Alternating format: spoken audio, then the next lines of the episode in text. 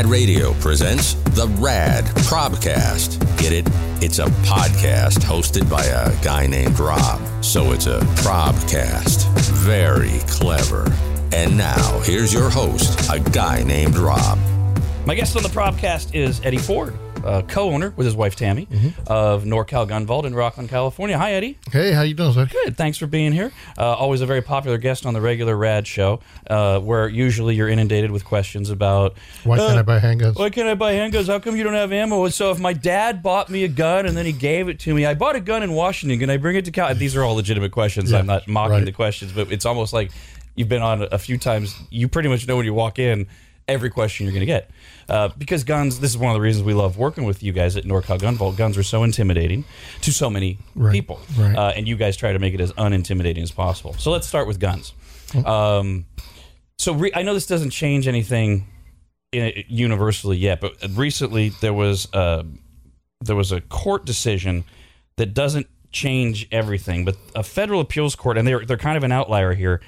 They ruled that banning handgun sales to Americans under 21 violates the Second Amendment. This is one of these things I've never really understood. I don't understand how you can be 18 and you can vote and you can sign up to defend our country like you did mm-hmm. and you can go overseas and put your life on the line and maybe lose it but you're not responsible enough to own a handgun Right. but this is a law that if i remember correctly lyndon johnson signed into uh, an act in 1968 and it's been upheld Right. over and over and over again It's just never been really challenged. I don't. I, I can't. I don't know. I was trying to look and see if there were any precedent cases, but again, it just it depends on the way that the court decision is written and how far it'll hold up, and whether they just poo poo it or not in the, in the uh, appellate courts or or the uh, you know the the federal courts as it moves up the chain. So this was uh, this particular one I'm talking about was uh, middle of July, Fourth Circuit in Richmond, Virginia.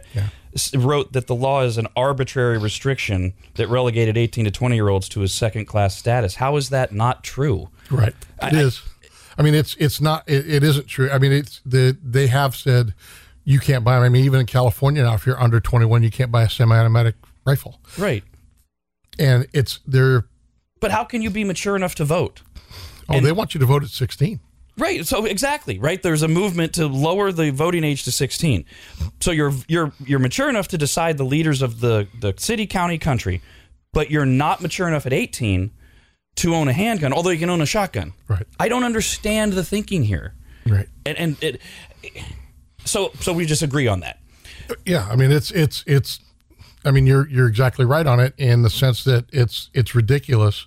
I mean, you you know, you, you carry a fi- sidearm in your job in the military, or you carry a sidearm in, in your job at law enforcement, but you can't go out and buy. Now, whether there's a loophole for the law enforcement under uh, 18 to 21, I'd have to dig into that. I don't really deal with it much because most cops don't buy a lot of guns. So they get them it- issued. Now I know I know that, and I the, my read on this is there's two groups. There's the there's the middle of the road group eh, that may not even own guns, but they're not. They're certainly not anti-gun, and then there's the anti-gun group. Mm-hmm. And I know that the pushback initially on that point would be, well, yeah, but in the military and in law enforcement, you're trained.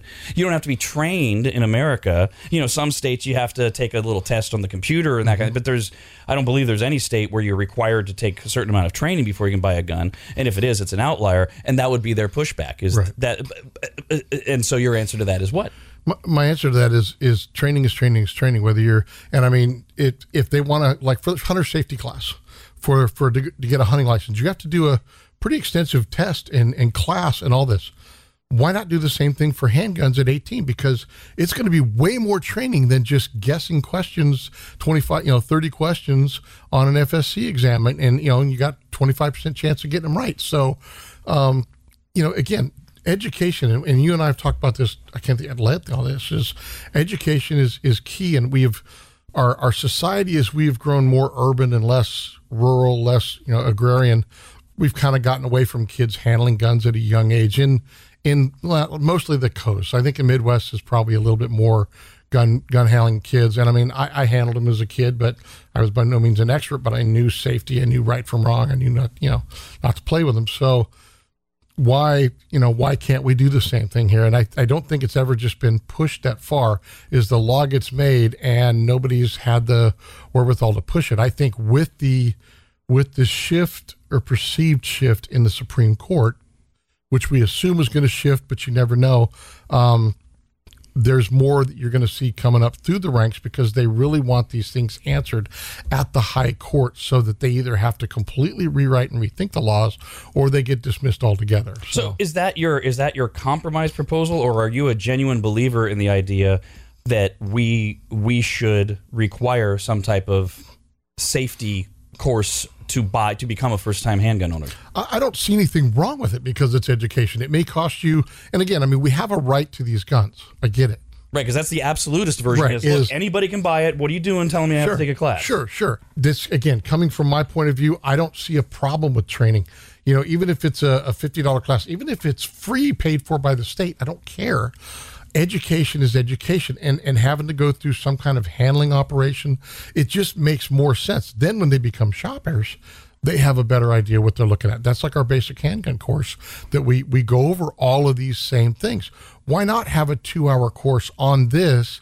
You know, and then you take the test and you're done. It's, it's it's it's a nothing burger really because you're just educating. You're not asking them to commit all this extra effort into it. And I'll probably be willing to bet that most folks who are first time buyers would love that kind of information walking into it.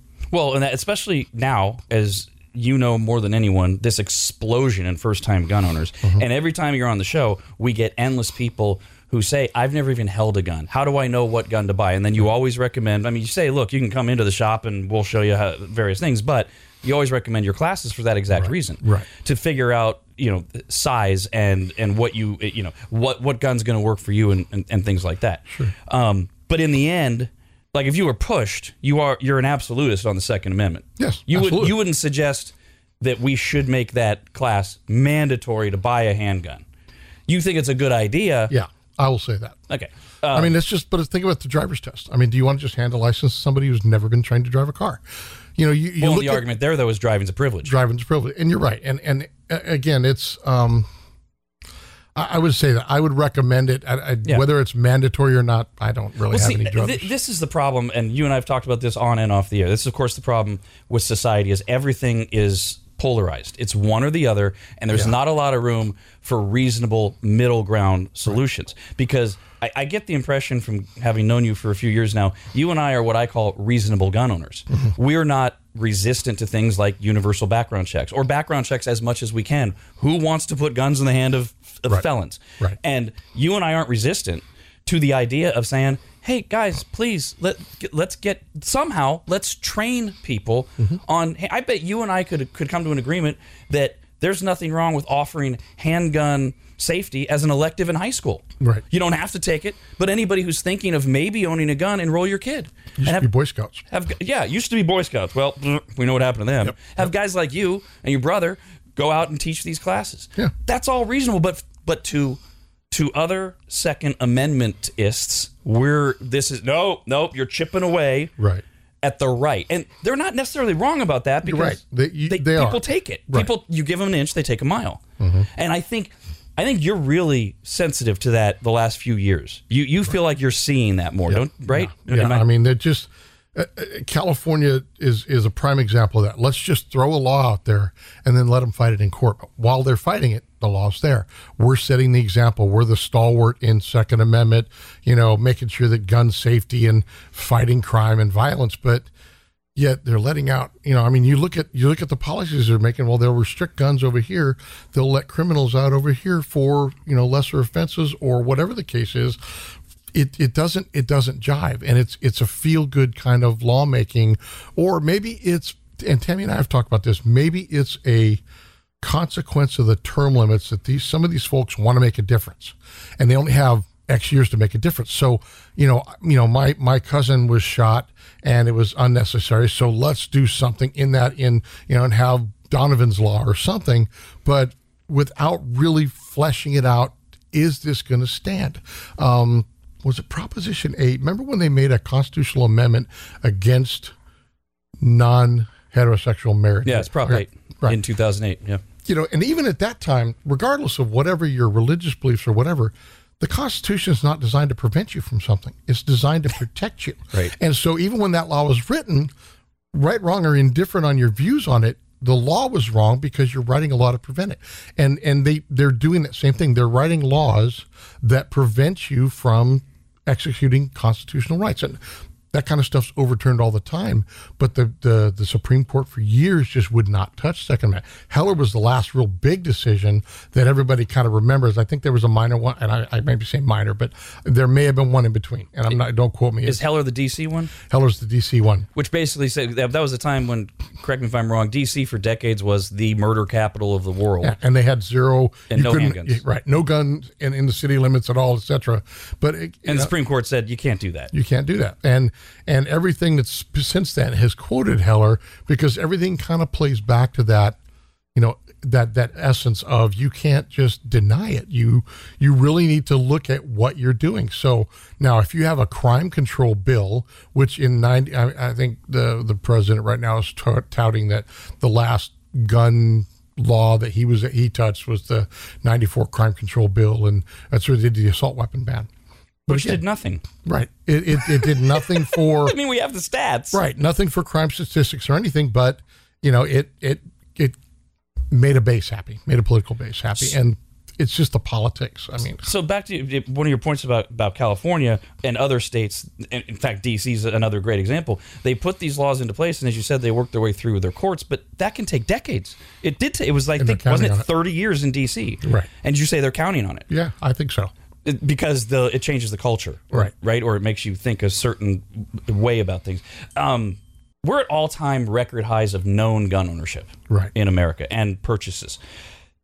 A lot of people buy guns as as like their their last bastion of defense Mm-hmm. for security, um, deterrence, things like that. And yet, we are at an explosion in crime right now in America, Right, right. Uh, particularly in big cities. But we're seeing it seep in to places like Roseville, Yep. um, a suburb of Sacramento that is usually the haven for you know whatever whatever Beaver, Cleaver, Peoria, Illinois type city you're picturing. That's you know that's Sacramento's is Roseville, California. Um, if all of these citizens own guns, how come more of them aren't using them brazenly to stop all this crime? In other words, are we not as insane as we're told we are? Because what we're told is, oh my God, all these guns on the streets, or I'm sorry, all these guns in homes are going to lead to all of these shootings. And yet, people aren't whipping out their guns at Neiman Marcus when a bunch of clowns go in and take thousands of dollars in purses. Right. Where's the disconnect there? I think part of that's probably either training or it's just when you do your CCW training, they do talk about, you know, when is the right time to pull it. And you really has, has to come down to is your life threatened or is there a life threatened? And you have to be rock solid on that decision because as soon as you as soon as you pull it, you've opened up a whole legal can of worms. I mean, it really makes you think. And I mean, it, it, it's something that they stress in the classes is it doesn't mean don't pull it. It means use your best judgment. But once you pull it, understand that the legal gamut is opened and you will be a target by the defense lawyers potentially because you pulled the firearm. So you have to make sure that you are you have all those ducks in a row and you have a very, you know, airtight case that you felt like your life was in danger or you know something around you was happening that, that warranted it Eh, eh, but we just don't see enough of it and we just had that one i just saw an article about a, a couple that was followed home from the galleria and In know, Roseville, and- yeah. right and and they were robbed at, in their driveway. Didn't say it was an armed robbery didn't say anything else about it. But if they're getting that brazen then we just have to be aware. And then you have to you know they have to ask yourself what was the level of threat? Or did they just run up grab the stuff out of the back of their car and take off? But how did they report it the local media has a tendency to not report when somebody does something right with a firearm they're more likely to report either nothing on it or that find some other slant on it because they're all they all drink the kool-aid I'll And put it I don't way. think either one of us is suggesting in that example, which was in the middle of the afternoon, I think on a Thursday, uh, where this couple was followed home from the Galleria. Obviously, the people saw what they were buying or whatever, or how much they were buying, and then, as you said, robbed them in their driveway. I don't think either one of us is suggesting that the answer to that scenario is that. Uh, the dude or the woman in her purse pulls out a gun and starts shooting at them Mm-hmm. Right. because they're robbing them. Right. Right. Now, maybe in a very extreme circumstance, although you bring up the legalities of it, now we're on their property. If you're a legal gun owner, maybe you're you're producing the weapon is what you hope is a deterrent. Although I don't think either one of us would say that's the first go-to move. Mm-hmm. Right, There's other non. First of all, back it up, not to victim shame, but be aware of your surroundings. Watch when the same car is making the same turns as you, things like that. right. Then there's non-lethal stuff, tasers, eh, eh, which are legal in California and most places. Um, I have many tasers, and and for that this exact reason, have them almost always, Right. Because it's a great first place to start. Um, so, so I just want to make sure we were clear. It's not like we're suggesting pull out a gun, Right. No. but you bring up the like the CCW training, all of the legal ramifications, Right. Because you're and you're absolutely right that some a lawyer will or prosecutor can go to town on you. There's also, and this I, I don't think this gets talked about enough. We try to talk about it on on the Rad Show when people get that that, and it's not just radio courage because it's social media courage or whatever, where they're in the scenario of somebody, you know, they don't have to be breaking into their home. They, you know, yeah, and they'll say stupid stuff like, "You come on my property, I'll just shoot you." It's like, uh, first of all, when I hear somebody say that, I know that I'm dealing with somebody that's never really been in a real world situation. Right. You're, we're going to talk more about your bio and stuff later, but your brother was a cop. Your dad was a cop. You did 20 years in the Navy. Um, and then, if I understand correctly, did you do uh, uh, what? What do they call it? Did you do a contract work as well? Yeah, but it wasn't like contractor. You think like operator contractor. I was a electronics guy. So But you were in Iraq. Yes, sir. During that. So so you know cops, you were in the military, you know lots of military people. Everybody, every cop that I know, every military person that I know has either experienced this or knows someone who has, and they will all say the same thing. It doesn't matter how often it happens, we hope the number's zero.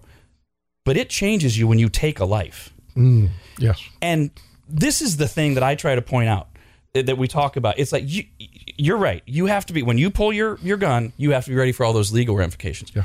You also have to be ready for what it's going to feel like when you're responsible for the death of another human. A- And I know that's a really hard thing for people to imagine that haven't experienced it. Right. But I know you've talked to people that have, a- and it it it changes them. It does, and you either, and you know, you'll they'll either they'll either harden, or they'll, and I won't say soften, but it'll it'll have the other impact of instead of hardening their resolve, it may make them question, or it may make them, you know, it has an effect on you. You've just taken life that that that person, whatever the situation is. And whether how much your life you they your their life you know about or don't know about, it doesn't extend beyond that point. And you have done that. And you know one of one of the, the taking a life has always been one of those delineators and i use it when i talk a little bit about handgun safety is don't put your finger on that trigger until you're ready to take a life if you're at the range you're practicing to take a life you have to always keep that in mind because people will just unconsciously go and you, you can't do that the, the chance of a misfire or a negligent uh, you know it's it's way too great. So taking a life is always that delineator that has to be understood when you own a firearm. When you carry a firearm i mean i i fathom completely the awesome and and terrible responsibility I have for carrying a firearm loaded in the Placer County jurisdiction that the sheriff has granted me permission to do. That's a lot of trust in that that you know it's it's being done. That trust is not lost on me. I understand the enormity, the gravity of it. Every time I put my firearm on, I understand the gravity of what I'm doing. And so if people that are buying firearms can kind of get some of that, then that builds in that barrier of decision. You know, do I proceed or do, you know, am I, what am I trying to do here? Am I trying to intimidate? Am I going to have to defend myself? But you, you know, if you're going to, if you're going to pull it, you have to be ready to make that decision and not let it turn around on you because the consequences could be devastating. I think one of the things that drives that home that I've noticed over the last few months, obviously, we're getting more and more and more dash cam and body cam videos. Mm-hmm. And every single time a cop shoots someone, the cop almost immediately, depending on the situation, you know, if, mm-hmm. if by shooting someone, it has diffused all of the threat. The cop almost immediately breaks down. Mm-hmm. I mean, they'll they'll instinctively run over to the person and begin life saving techniques, Right. Which to a lot of people is like unfathomable. It's like how can you how could you have the ability to shoot and then save? But that's what cops are trained to do. But you see them, and and uh, there's there's one that I can't remember if it was Chicago where it seems like everything happens all the time, where um, a cop shot a, like a teenager and and felt he had no other choice and the minute he did he started screaming like oh my god get help get help over here." i mean just and we don't even know at that moment right he didn't even know the outcome he didn't know if he or she's going to live Right. But just the idea that he pulled the trigger takes so much out of him Right. Um, and and I and they're trained Right. to to, Right. to, To, react to this. to react to it. Understand. But, it. and also they're trained to be ready to take a life to save lives. Right. And yet it still gets that reaction out of them. Yeah. Which is why most police departments have mandatory after shooting counseling and all this other stuff. And I don't know how we drive that home to more people. Like Right. like what you said, other than talking about it, more training and stuff. Right. Be- Because I think a lot of these tough guys would feel a lot differently. I hope, unless they're sociopaths. No, but I think some of it's just bravado, and and you know, again, we're you know we talk about firearms bringing peace of mind, and I think that's what you're seeing right now is this lack of security, this lack of feeling like that the system can take care of me, and so they're coming out to try and gain some manner of peace of mind that they can protect themselves and their family. They just have to understand that what protecting themselves and their family with a firearm is going to do. You know, and I, and I get many people that have first time come in and bought, and then they've come back and said, well, if, you know, what else can I have? And it's not a gun. Can I use mace? Can I use this? And we've tried to make sure that they understand the gamut. There's times where I don't carry a firearm, but I carry mace. Yeah. Um, I own more tasers than guns for that exact reason. Right. Because it's The last thing. Right. All, all you're trying to do is to stop the threat. And I don't mean stop it as in stop their breathing. Right. I mean mitigate the threat so that they stop being a threat. And we talk about that a lot in the training is that, you know, you're, when you present, when you bring that firearm out, and if you have confidence and you look like you're razor on it, and if this person flinches in any way threatening, their life could be over. And I don't mean bravado, I just mean confidence.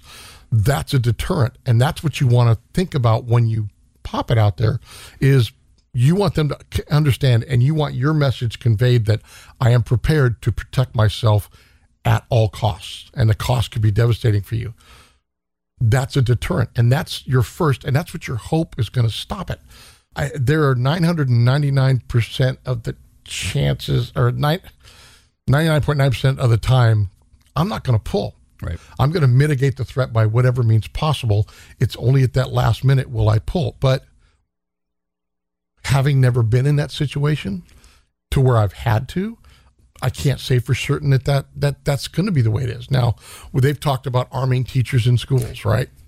But what they don't know is what happens when you start getting shot at. How do you react? Do you become mm. do you become more of a victim or threat than you do a a, a deterrent? Um, right. Not everybody responds to gunfire by returning gunfire. right or hating you know whatever. They they may just panic freeze and stop and and that's what they don't know and so you know it and how do you how do you prepare for that? Get shot at?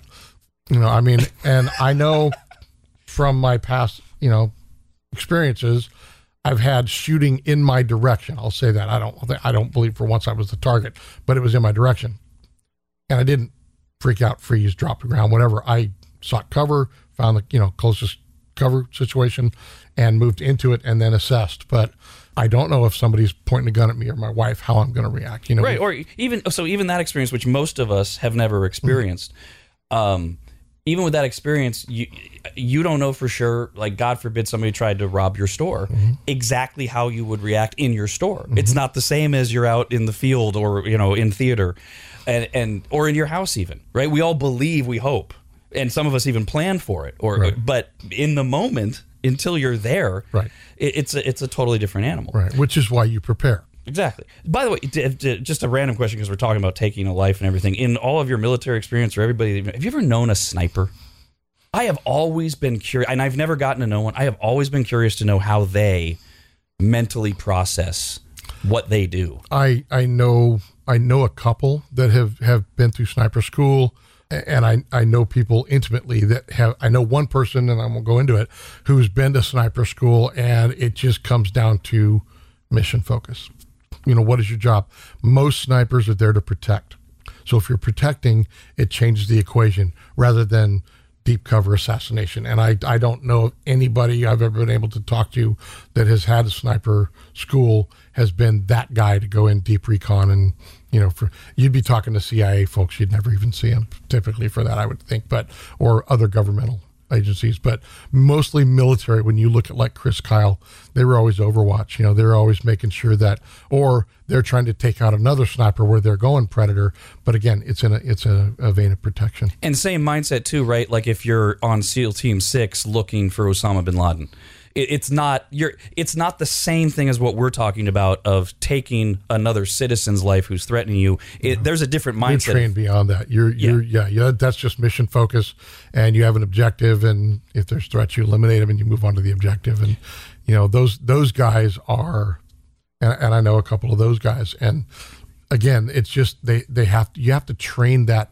hesitancy out because if you don't, you won't you won't know them. They won't make it past the first mission. So you mentioned earlier, you alluded to the fact the Supreme Court right now is uh, six conservative, three liberal ju- justices. Um, I don't think all six of the conservative justices are as conservative as conservatives would like them to be, particularly Chief Justice John Roberts. But that's a pretty overwhelming in modern day times uh, balance, which is why, as you said, gun advocates are actually now pushing to get into the courts. Like this is their time. Right. Do you do you see and you as you said they've been resistant for a while, but they've taken up a few or they've shown an indication. Do you see this over the next couple years?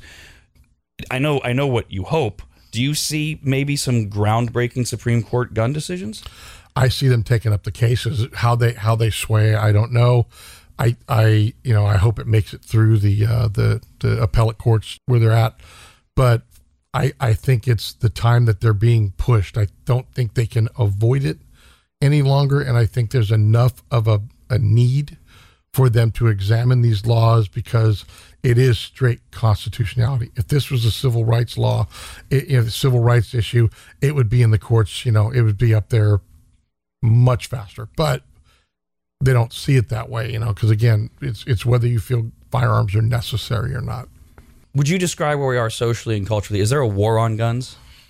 Yeah, there's been one for a while though. I mean, it's you know a war on guns, and anybody who thinks that they need one. I mean, because you get a lot of the questions. You know, why do you have to have a AR-15? I mean, I have family members by marriage that are not that are not pro AR-15, and they don't understand why we need to to buy these kind of guns or have these kind of guns. And, And, what's your answer? Why, why do you need an AR-15? Why do you need a gun that shoots 30 rounds?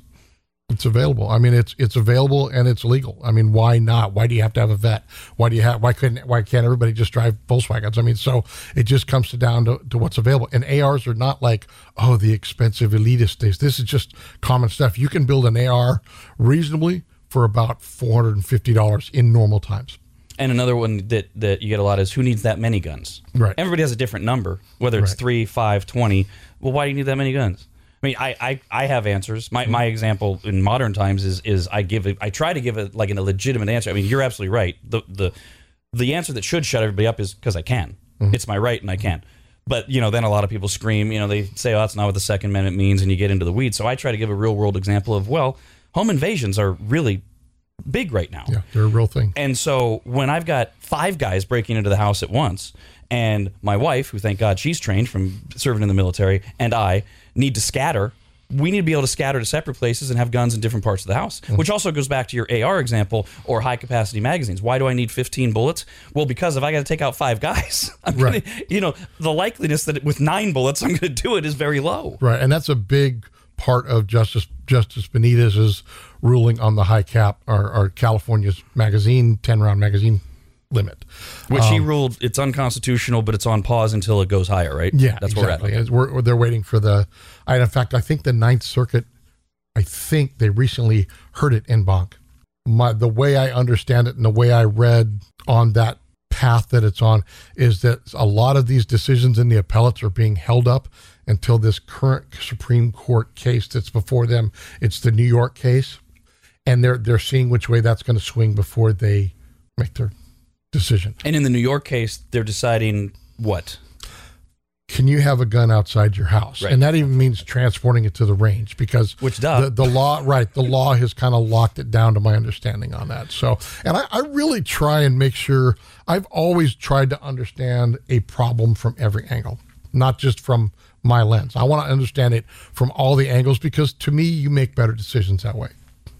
And being in the business I'm in, I hear a lot of two way stuff, a lot of pro two way stuff, and there's there's there's misinformation on all sides. There is. Um, I heard an inch. I was talking to a gentleman yesterday who who is a retired sheriff deputy from Jefferson Parish in Louisiana, and he was there during Katrina.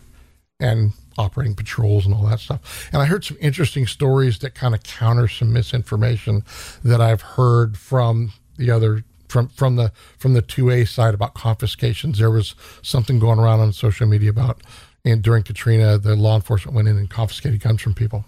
I was talking to him. I asked him directly. I said, "Did you confiscate any guns?" He goes, "The only guns that were taken out of houses were abandoned houses. They were sending cops to abandoned houses so that those guns didn't wind up on the street in the wrong hands. They were because the people that had them could go back and collect them." So the, the the videos that go around show like teams of six heavily armed cops going into homes, but the context is never given that it's a vacant home, which, as I understand it, they they they knew through registration laws that there was a gun or might be a gun in there, Right. Um, and that's exactly right. They were concerned with all the looting, Right.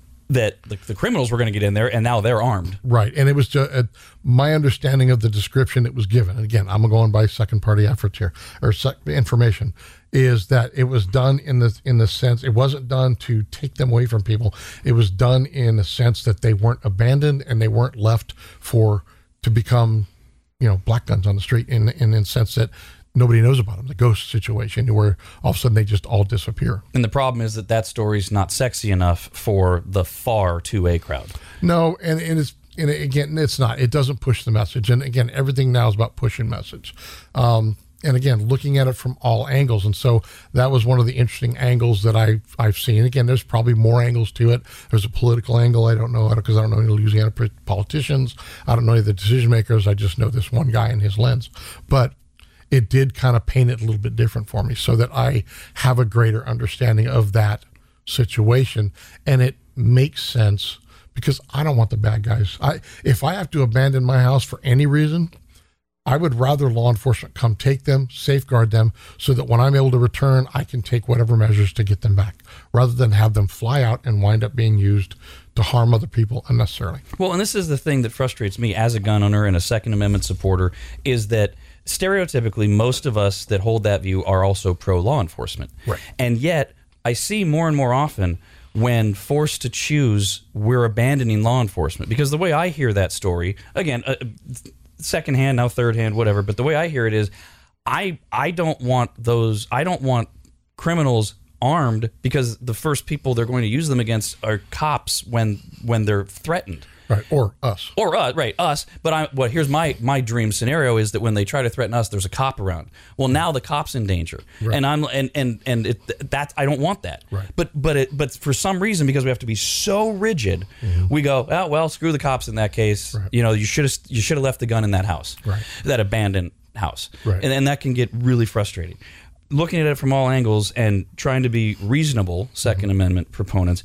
What about the issue of glamorizing or, or glorifying guns with kids. Now, you and I grew up in a time where we're shooting, you know, at the very least, Nerf dart guns at each other and, and Cap guns, cap I mean, guns, all- right. guns that look and sound like guns. Um, and I don't think that's exactly why you wound up in the military or that that's why you own a gun shop. I don't think it's why I own guns. Um, and it doesn't seem like either one of us is excessively violent, but that's what we're told we're doing. We're glamorizing guns with kids. It- it- where is the line with with that? I mean, I, I know that you are absolutely a proponent of if, especially with hunting. Hey, if you want to get your kid a gun and teach them uh, safety and all that, but what about people that are not necessarily of that vein? Of like, I don't want my child to think that guns are a toy. Right. I mean, there's some reasonableness to that. I would still fall back on parental responsibility. Right. Uh, But where are you on that just in general? Uh, And again, I can only cite from my own experience. My father being a cop, there were always guns in the house. We didn't have a safe. And my father's idea that if a gun was unloaded, it was a club, it was useless. So every gun was loaded. But we understood the gravity of what we were looking at. And there was always the, we always knew that if we wanted to go to the range and shoot, look at something, have any questions about it, if we told my father, he would willingly, as soon as he had time, like I said, but he would go get it and we would discuss whatever we wanted to discuss. So there was that kind of, it, it, he understood that reducing the curiosity reduces the, the danger and the risk, doesn't eliminate it, but it reduces the risk of a child doing something foolish the more we guard it and protect it and make it a a, a, a no no. I mean, how many kids drink? We can't drink under there. You're, you know, it, it, it kind of comes into that same frame of mind. And so many kids are so I mean video games are part of our society. And whether it's John Wick movies or and again, I'm not just Which I targeting love movies. the John Wick movies. Yeah, by yeah, the no. I watched one of that. I'm just saying that that it's become so part of our our exciting adventure culture. Whether it's a game, a Western game where you're in the Wild West, or your Call of Duty, or your other games, you are using a firearm to perform actions within that game of whatever function. You can desensitize people to that in a, in a sense. You know, uh, my take on some of the Sandy Hook stuff was that child was desensitized to it. It became part of the fantasy in a sense because I mean he didn't have any reason to have anything against any of those children at that school, but what he did was heinous.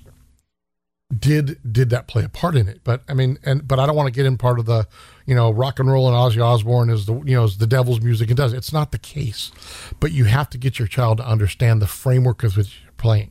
You know, my son played Call of, you know, he played Grand Theft Auto, for example. Well, that's a hell of a game.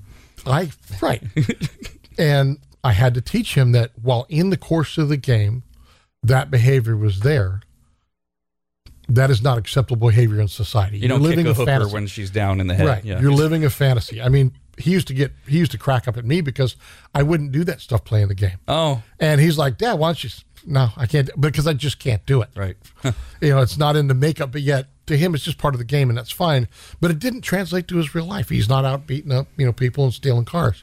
So it comes within the framework of parenting, I think, to make it understood those boundaries. You know, setting those boundaries, understanding those boundaries, but then also setting the example as well. I remember years ago, I don't remember where I was, but it was a fairly major city. I was on vacation and there was a sports bar that was, they had their TVs on and you could see them from the streets. And whatever event was going on, there were a few of us that were watching from outside the sports bar. And this couple is walking by with what I would guess is their five to six year old child. And as they walk by, the TV is showing commercials. And whatever came on, it featured a picture of a gun. Maybe it was a, a, a public service announcement. Maybe there was a gun show in town. I don't know. But I, I, I put this all together after the fact. They turned the kid around and shielded the kid's eyes because they didn't even want him to see a gun. And I could hear some of the chatter as they walked away, and I thought, oh my God, this is their solution Right. to to gun safety in their minds is don't even show him that they exist. Right. Which seems to be the driving force behind this no toy guns anywhere, don't let kids play with guns thing, which I don't understand how we got to that point as opposed to the one, the example that you're giving whether it's Grand Theft Auto or Nerf guns. Right. And teaching the difference Right. Uh, th- this whole remove it from society thing to me makes them more dangerous Right. because they have no understanding of, Right. of, of what a gun is Well, I mean, and it, it, it comes into so many parts of our society now.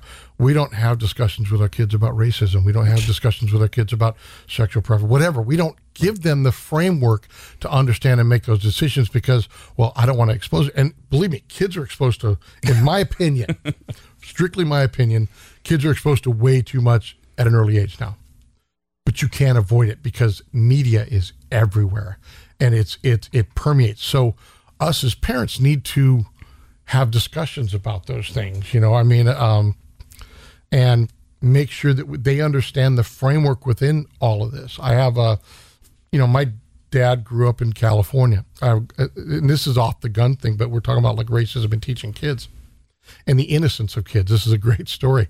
They went back to Texas when he was, I think he said he was about four and a half, five years old. They pull into a gas station in Texas, and there's two water fountains. One says white, one says colored. My dad takes off toward the colored water fountain. He said, My mom about yanked my arm out of my socket. She says, Where are you going? He said, I want to see what color the water is. But isn't that a beautiful story of innocence? Because you're taught that stuff, but you're also taught that it's going to be there and how to frame it. And that's whether it's guns or whatever. Us as parents need to take that responsibility of doing that because by not by shielding them and not doing it, we're doing our kids a disservice. did you hear about this lego gun so this is a this is a story i found like a week ago it's a company in utah and they make custom modifications to firearms and they create they have a kit mm-hmm. that encases a glock handgun in red, yellow, and blue Lego blocks. And they call it the Block 19, har har. And they sell it for 550 to 750 depending on the, the specifics. And their their pitch is that shooting is fun. And actually, they said on their uh, on their I think it was their Twitter feed that I grabbed this from. Here's the thing: guns are fun, shooting is fun, thirty rounds full of uh, thirty rounds full auto is fun. And the reaction to it, of course, overwhelming was you know well, what's not fun is the reality that thousands of children unintentionally shoot themselves or get shot every year. In other words, you take a Glock and you make it look like a Lego toy. Right. And their point is, well, but it's for adults. But is that too much? Is that too far for you? Because it, I saw a picture. I wanted to print out a picture for you. Yeah, I mean, no. it looks like Legos. Right, right. And I mean, again, it's an interesting gimmick, whether or not it's it's mass marketable. I mean, and I don't mean whether it's going to sell or not. I just mean whether it's you know you have to choose that right or wrong thing. You could say, hey, check out what I did, but in doing so, it's made for adults obviously because kids can't buy guns. But what does that what does that adult do with it? You know, Right.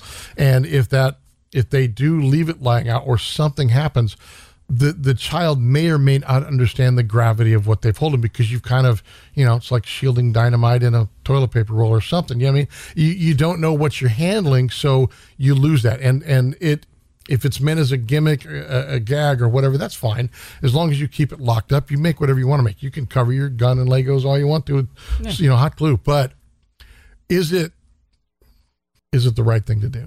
You know, that's one of the tenements I live my life on. Is this the right thing to do or not the right thing to do? Sure. It- Whether right thing to do is a hard choice or an easy choice. Always an easy choice. It just may be a hard task to fulfill. Again, we're back to the extremes because I don't have children. Christina and I don't have kids.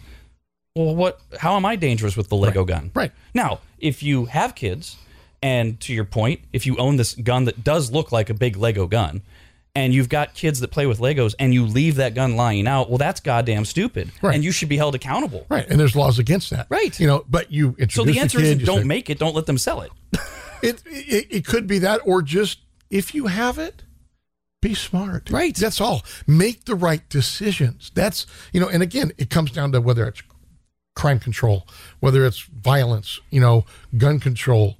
We don't have a gun problem in this country. We have a violence problem in this country. People do not know how to cope with the extremes of emotions that are being generated, whether it's by the media, whether it's by the internet, whether it's by social, whatever form, we're being polarized. And whether it's intentional or not is completely up to you and what tinfoil hat you wear. but you have to be able to keep that within the framework of the extremes. But when people lose it, you don't know when or where somebody's boundary is. So you've you've got to understand uh, you've got to make right decisions, and it comes down to gun control. If you have the laws in place that say you're not to do this, you're not to do this, you're not to do this. I mean, you could say it's illegal to kill somebody with a car if you're driving drunk but you don't take away the cars. And we always go back to that, but it's again because the car's not a right. But it goes back to that decision making thing of how far do you go? Because the Pandora's box of guns in America is long since opened. You are never going to pull that. You could do a mass gun, gun confiscation like Australia right now. And I was looking at the, I was looking at one time the uh, stats on Australia when they pulled all the guns, other crimes went up. Suicides with guns went down. Suicides by other means went up because you're not going to take the behavior out of people. You're just taking the manner in which they do it. And again, it comes down to feel good law because you have to change the culture and the society. You don't change the tools because those tools are out there. So, and when you were listing off all the things that have got us wrapped up, you know, social media, the internet, maybe the media, uh, as you said, whether you think it's intentional or not, then you add in a year and a half of COVID. Have you noticed? I know you've traveled li- mm-hmm. recently. Mm-hmm. I think, I think for the most part, you, you like me, you've been traveling as when you could, where you could. For mm-hmm. the la- have you noticed as we've emerged a little bit more from the pandemic, eh, behaviors in people that are different? Yeah, I mean, I think people are much more aware of. I'm going to say their surroundings, but it, you know their immediate bacterial touch. You know the things that are going on. What are transmissible methods? You know, am I too close to that guy? Is that guy coughing? We're probably way more hyper aware of that now than we were before. On some scale, it's not a bad thing, but as long as we don't take it to the extremes. Um, you know, and you, experienced when you traveled the whole airport masking from you know airport to airport um, on certain forms of transportation that are not airport. They want it. So you just you roll with it for now. Have you noticed a? This is one of the things Christine and I really noticed in Vegas, and we've seen it more and more as people are starting to come out more. Social awkwardness. That there's there's like this weird I don't know how to interact with human beings thing. Try a handshake. Oh You- God! do, do they they they kind of you know like it's kind of like the bro hug hand you don't know what you're doing right the hand the hand will go out one will fist one will go like this and then all of a sudden you're fisting in their hand you're like hey let's just you know elbow whatever but you know and it, it but it has it has made us more aware of that yeah. Have do you, have you noticed that in customers that that, Oh, yeah. that they're like a little weird? they just it's that it's the I mean, beyond just oh my God, I'm in a gun store. when you hand them a firearm, that's one thing. But if you go to shake a hand or any of that natural greeting stuff, any of that bonding stuff that's, you know, mano a mano, you know, per the touching, that has changed. And people are, again, it takes some time to change behavior. And we have had way more than that enough time to change behaviors. Is it going to snap back? Is it going to snap back partly? Probably not. Will we evolve and learn and become better? That's what I hope. But you know, not it's it really comes down to a personal choice of do I want to shake that person's hand or not, and then go get sanitizer real fast or whatever. I mean, You mentioned your dad's from California. Yes, sir. And I didn't know uh, until uh, you sent sent me over a, a bio of yours because we just never talked about. It. You're from Stockton. yes, sir. Um, was it Stockton then, like it is now? No, it was it was Roseville then. I mean, there were there was South Stockton. I mean, there was bad. I mean, just like in any city, you have you have the the parts that you know you kind of if you don't belong there, you don't go there. Um, I used to ride my bike from, if you know Stockton, Alpine Avenue over by I five, all the way over to East Stockton, over like Highway twenty six, and I, I knew all the back roads. I, would get, I used to ride to my grandfather's house or my grandfather's camper shop, and then either I'd ride back that night or I'd stay the night and come back. I wouldn't let my kid ride around the block on a bike in Stockton, now, you know, but because even even my mom's neighborhood right now, which the last week somebody came off and popped off a bunch of rounds in that cul-de-sac she lives in. Oh. And the cops that came out, the Stockton PD that came out and responded said they were flabbergasted because this little area, this is probably one of the safest areas they've never had, but it's kind of been introduced into that. And it's just more that permeating out of, but again, it's cultural, it's not geographical, it's the cultural behavior. What drew those guys in to do whatever we don't know, you know, there's not enough evidence to know any of that, but were they targeting? Was it just random? Um, but you're seeing, you know, just how places evolve.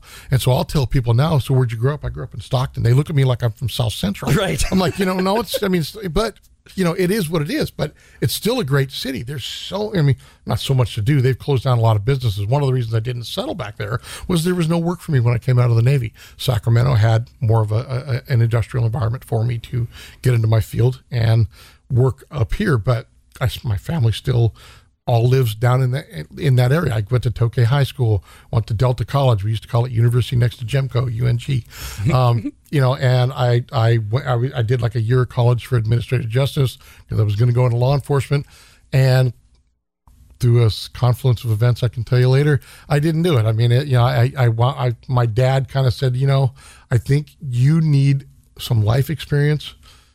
You need a little bit more maturity than you have to go and become a cop. You go into the military for four years, you come out, you will be a cop. I will make sure you follow that. You can do that path. And he was right because going in changed some things and how I look at things. I saw the world. I, I see things differently. But, you know, in, in doing so, Stockton was, you know, just like Roseville, just like Sacramento. Um, my dad always used to get upset because on, on the news, everything bad happened in Stockton. All the good stuff happened in Sacramento. It used to piss him off. But So you you followed that advice, but you didn't do four years. No, they kept offering me money because I was in a high value field, I guess you'd call it, because I, I didn't sign up for four years. I actually had to sign up for six. My first two years was straight school. But it wasn't like nuclear school, but it was electronic school. And back then, I mean, they taught you from the physics level of electronics through to what you did. And in, it, it, you know, nowadays it's in the age of throwaway. You know, a computer goes bad, you throw away the monitor. Back then, you'd pull the four circuit boards, find out what's wrong, change out a resistor, and go. But you know, um, So that was your area of expertise in the Navy, it was electronics. Yeah. So I worked in signals collection, signals intelligence, and you did how long? 20 years. And then you so you mentioned uh, when you, when you got out that you didn't resettle in Stockton for all those reasons you mentioned. And is it the fact that your from here and your family's here that keeps you in California? Because you're the kind of guy a lot of people look at and go, "Why do you live in California?" Right. You know, gun laws and, and everything else. You could have gone anywhere Mm-hmm. in, in, in the country to, to start again. Why? Why stay? Right. I mean, I wasn't in. I wasn't part of the gun crowd. I guess you'd call it back then. Um, I mean, I always had them. Always knew them. I, I knew the guns that I had. I just, I, realistically, I was in the Navy. I couldn't afford a lot of guns. I was always paying child support or something else. I couldn't afford. so coming back here, you know, I look at the path of my life, and I've talked to some other folks about this. I, I I'm a firm believer that everything happens for a reason, good, bad, and different. It makes you who you are. It's how you react and funnel yourself through that that makes you into the person you are. And I look at everything I've got now, and I'm blessed. I'm blessed that everything that's happened, hardship, not a you know, good times, bad times, whatever.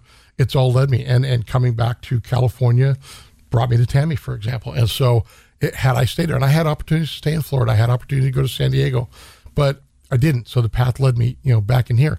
Why do I stay in California? I mean, it's it's now is probably the most that I've ever thought about. Should I leave California?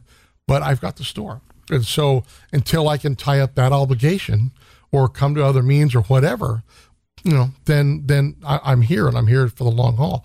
Um, I've still got myself. my mom's still around, Tammy's mom's still around, so we have family, grandkids. Lot, some of our family members have moved out and away. Um, so you know, it, it, again, it is spreading out a little bit, but you know, mostly it's family. It, it, it is also when you take out the politics, and, and you can't really say take out the homelessness and stuff. But the other thing, I mean, I'm I'm basically from California, right? Mm-hmm. Since I was three months old, it is a really cool state. Yeah, it's everything's great, but the politics. I mean, if you take the politics out, then you don't have the tax issues, you don't have the homeless issues. I mean, you know, we look at the homeless crisis right now. I mean, that that started years ago when they eliminated state hospitals. Now, whether bad stuff was going on in there, they should have reformed that side of it. But to eliminate them, most of the folks that I've encountered, and being near the freeway, having my store, having the location it's at, there's some there's some places where people can get out of the wind. There's some external outlets that they plug in their phones. Who knows where they get them? But they they will congregate, and and any interaction I've had, I've been able to tell that there is some essence of mental illness in there, and that's not a blanket. That's just the ones that I've encountered. But with with um, you know, there's others that are just homeless. I mean, my son lived in his car for two months until he could figure things out. So there are instances where that can manifest itself without the mental issue. My God, Eddie, you let your son live in a car? oh yeah, How did you not take him back in? Because you know that's going to be the reaction. because it was like the ninth time we'd not taken him back in. It's- it's- we finally, yeah, you know, it's time. And but but he also said, Dad, I don't want to come back home. I need to do this on my own. And he figured it out. Right. And he did, just like everybody else will if they have the means. And I mean, a lot of the methods that they have in California, you know, the, the housing, things like that, I, I can see there's some great intentions for helping people through that. But you got to ask yourself, do they want? You know, So, uh, by the way, when you were in the Navy, where where'd you go? Where in the world? What, what type of places, continents, countries, whatever? Just a quick little list. So I was what we call a Atlantic sailor, Atlantic sailor. Um, I actually I did a sea tour, out, which was on a ship out of Charleston, South Carolina. Deep South was amazing. I mean, I took Tammy on a tour down there, and I mean, there's a lot of history back there, good and bad, but it's still the people back there just dynamite. Um, I was able to go to the Mediterranean, North Atlantic. I've been above the Arctic Circle. I've been to the Baltic Sea, Norway, Finland, Denmark, places like that. So I got to. It's interesting the the cultures up in there versus say the Mediterranean cultures. And then I've been to the Mediterranean a couple times, seen every Caribbean island, whether I've had my feet on it or looking through binoculars. Um, been off the coast of Panama, been off the coast of uh, South America, and then on the pack side, I did one tour in Hawaii where I was able to go. I, I wasn't seagoing then. I was we call direct support where I was my shop would outfit ships that didn't have the, the equipment and they would go deploy and then we would send off people to, to support it. When it would come back, we'd take it off and or not take it off, but shut it down. And I got to go to Australia, I've, um, which was amazing. But that's really the only place in the Pacific farther west than Hawaii that I've been is Australia. I've never been to the Asian continent. I've never been off the coast in the Middle East, you know, or anything like that. Never been to the Indian Ocean. All mine was Atlantic side, but I've been to Spain. I mean, just you, if it's a Mediterranean port, short of I've never been to Israel, never been to Egypt. We actually went down across the line of death in Libya when Gaddafi was there with a battleship in tow, just to kind of say, nah, nah. Uh, and you know, this was. Uh, and I have some some some good video of some of the ships back then. It was, and it was life changing because I don't see the United States the way somebody who's never left the United States sees it. I look at neighborhoods, and yet you go over to other countries, and there's there's it kind of goes from either rural to flats. It's urban to rural. There is no suburban, you know, that you see much. Now, I've never been stationed in Germany, so I haven't been out in the countryside there. And most the time when you pull into a port, it's in the worst part of town ever. So, you know, you wind up, you know, walking through it or driving through it really fast in a taxi. Um, fastest taxi drivers in the world, Germany. Craziest, Italy. Good to know. But uh, yeah, they get in the Mercedes and woof, they're gone. um, but I've been able to see that, and and and then I've lived in Maine. I've lived in Washington D.C. I've lived in Norfolk, Virginia, Charleston. I did three tours on the Gulf Coast in Pensacola, Florida. Best beaches, bar none, in the U.S. or Gulf Coast. So one of the things that, that my wife has a reaction to, having served in Afghanistan and spent a lot of time in the Middle East and, and some overseas stuff, is she she gets really annoyed at the xenophobia of people that have never left America. Right, right. That look, there's nothing wrong with saying America's great. Right. And you can even say it's the greatest nation on earth, but it doesn't mean everybody else sucks. Right. And everybody else is stupid. Right. In fact, she has a lot of reverence for a lot of the people, in particular from the Middle East, where she spent most of her time, and she gets very frustrated Yeah. with people who have never left this country who talk about the rest of the world like they have any idea what they're talking about. Right, right. I mean, I met a lot of third country nationals over in Iraq and just and, and, and, and Iraqis. They were just normal people. All they want is to live like we do. I mean, one of the one of the things that I tell people is how I approach people. I mean, whether it's you know you, Rob, very successful radio commentator. I mean, everything you've done to to anybody. We all get up and want hope one thing in the morning that our day doesn't suck. Yeah. I don't care if you're the president. I don't care if you're a general, a, you know, a, a, a soldier, sailor, airman. Everybody just wakes up and goes, "Man, I hope my day doesn't suck. I got to put where my pants." the same way we all start off. So we all fundamentally that way. So whether you're from the Middle East or whatever, they're all they're all victims of their own teaching. They're all victims of, of, of their own things. But a lot of them are just like us. They just want to live a peaceful, natural life, and you know, hopefully that you know everything is is left alone so that people can live a peaceful life. So bringing everything full circle, how how ultimately did you wind up owning NorCal Gun Vault? And you're what three years, four years in? Four years in, yeah. And how, how did how did that happen? Did, did you did you set out to own a gun store? No, I mean, not not initially. We, uh, I had, I because I worked as a contractor, and by that I mean I worked for Raytheon and some other electronics companies working on defense contracts. Um, I'd kind of done it. I've been with DoD about thirty years, to include my military time, and that's kind of a long time. And and I mean, from the time I went in, I mean, nobody was. It wasn't like Full Metal Jacket where you're slapping people in the face and beating people up. But boot camp and the military goes from one side of the pendulum, and it really has swung to the other side of the pendulum and I was just it was time. I was going to go back on mid shifts, and I was like, man, I'm too old for mid shifts and late nights and stuff. So I looked at other areas, and I found a job in biomedical engineering. And so what I was doing was a field tech for ultrasounds and bone density because the field that I'm an expert in is radio frequency RF. Ultrasounds was basically another. It's it's not the same, but it's the same properties. And so I went into that. Well, I had a very large area. The equipment they kept adding onto our contracts was getting bigger and bigger but we didn't have the people to have like a two man lift or three guys there to do something. We were doing a lot of it. I started hurting myself. And, you know, I'm in my 50s, so I wanted some mobility when I'm older. And I, I'd hurt my back. I was out. And so Tammy and I were talking about, you know, hey, maybe, you know, because Tammy is an entrepreneur. Tammy's had her own businesses before, had, you know, good, bad, and different. She's had businesses before, and a couple of them been very successful. So, you know, she's like, maybe we ought to just look at going into business, you and me. And so we just started looking what was available. We had gone into NorCal Gun Vault at a suggestion from Sportsman's because we were looking for AR parts. And they said, you know, we don't carry them, but go over to these guys. They're real nice. And the gentleman I had interaction with him still works for me today. The store was great. We kind of had a good feeling from it. I liked the vibe of the store. We'd gone into a couple of others at different points, completely different vibe. And we're looking through business broker listings and there's a gun store in Rocklin Vale. We're like, let's look into this. And turns out it was NorCal Gun Vault.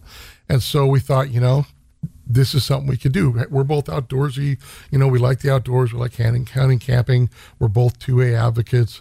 But, you know, we weren't like, you know, we're not the hobbyists that bought a gun store and had to figure out how to run it. Um, I have my degree in business. Tammy's got her master's. So we're business owners who own a gun store and we're trying to, you know, turn some things around with it to make it more successful than it was. Well, and uh, you oh, you joke in quotes that um, Tammy's like the brains behind the operation. Mm-hmm. You're there many days a week, um, and last I heard, Tammy's there Saturdays if she's there at all because she's still doing her career. Yep. Um, but you guys do run that place together. Yes. Um, and we've talked before off the air uh, with Christina and Tammy about the whole idea of being a team. And you have this great visual analogy of uh, standing back to back with each other and looking out at the world and having that's literally having each other's back. And and I love seeing that with, with you guys, which kind of brings us back to something you mentioned before about how ultimately everything that you've gone through, how blessed you are. And you've mentioned family a 1000000 times. And now, did you just have a wedding in your family? Uh, no, there's one coming up in August. Oh, it's coming up in August. we were texting back and forth. You were in Florida. You sent me a picture of a drink you were having. Oh, yeah. And you mentioned a wedding, and I was like, oh my god, that's right. What's going on? Because you, how many kids do you have? I we uh, Tammy and I have four children. Uh, we don't have any together. Uh, her her two her two sons. Actually, no, I'm sorry, not four children, three children. Yeah. I'm adding grandchildren in there. I got I've got you know, so I got my son Ren, and then and then Chris and Jason, Tammy's sons. Uh, my son Ren lives in in Alabama now. He was kind of raised there, and then went back there and went back home. And then uh, Christopher and Jason work with us, and so um, Christopher and Courtney, one of our employees there, have struck up a romance, and they're getting married. Congratulations! So, Wow. Okay, so you've got you've got your son working for you, and now his fiance works for you. Hmm. Are they going to continue to work for you? As long as they can, yeah. as long I- as we let them. I, I you got a lot of family and, and, and close friends working for you, and that's something you know you've seen around here around this operation at various times. And it's it's one of those things. It's got this high degree of difficulty unless you do it right. Because if you're doing it right, it can be such a cool thing. Right. Um. So that so they literally met at NorCal Gun Vault, working together, and now they're getting married. They're getting married. And they're the ones in August. yes. Outstanding. So yeah, it'll be it'll be a it'll be fun. We're actually going to close down the store the day of the wedding because everybody in the store is invited to the wedding. So what are you going to do, right? How, who are you going to leave to open the store, right? So Right. yeah, but I mean, it's you know we only close you know certain days of the year, but that'll be a day that we close. We'll put on an email, post it on Facebook that we're closed that day, and we'll make sure everybody understands that. Yeah, I know if you got to pick up your gun on that day, you may not be able to get in because the doors will be locked. So Well, thank you for doing this, Eddie. You are such a great partner, and you've Thank you, become sir. a really Yes, good sir. friend. Um, and you know, we get the emails all the time. I think we've had in the three years we've been working together, one or two quote unquote complaints, and you have risen up. And we found out, you know, in one case it was totally bogus, and in the other one it was a little mis- miscommunication. Mm-hmm. Other than that, people just rave about you, which is exactly why we partnered together. I appreciate that. Um, and you're a great human being. So thank uh, you. thank you very much for doing this. Yeah, appreciate that, Rob. Thank you very much. Like I said, it's always always a pleasure. Love talking about it. There's so much more to talk about. You just can't do it in an hour. Yeah, well, we'll have you back. Did you enjoy this episode of the Rad Probcast? Send an email to rad at radradio.com. A new episode of the Probcast premieres anytime Rob feels like doing one.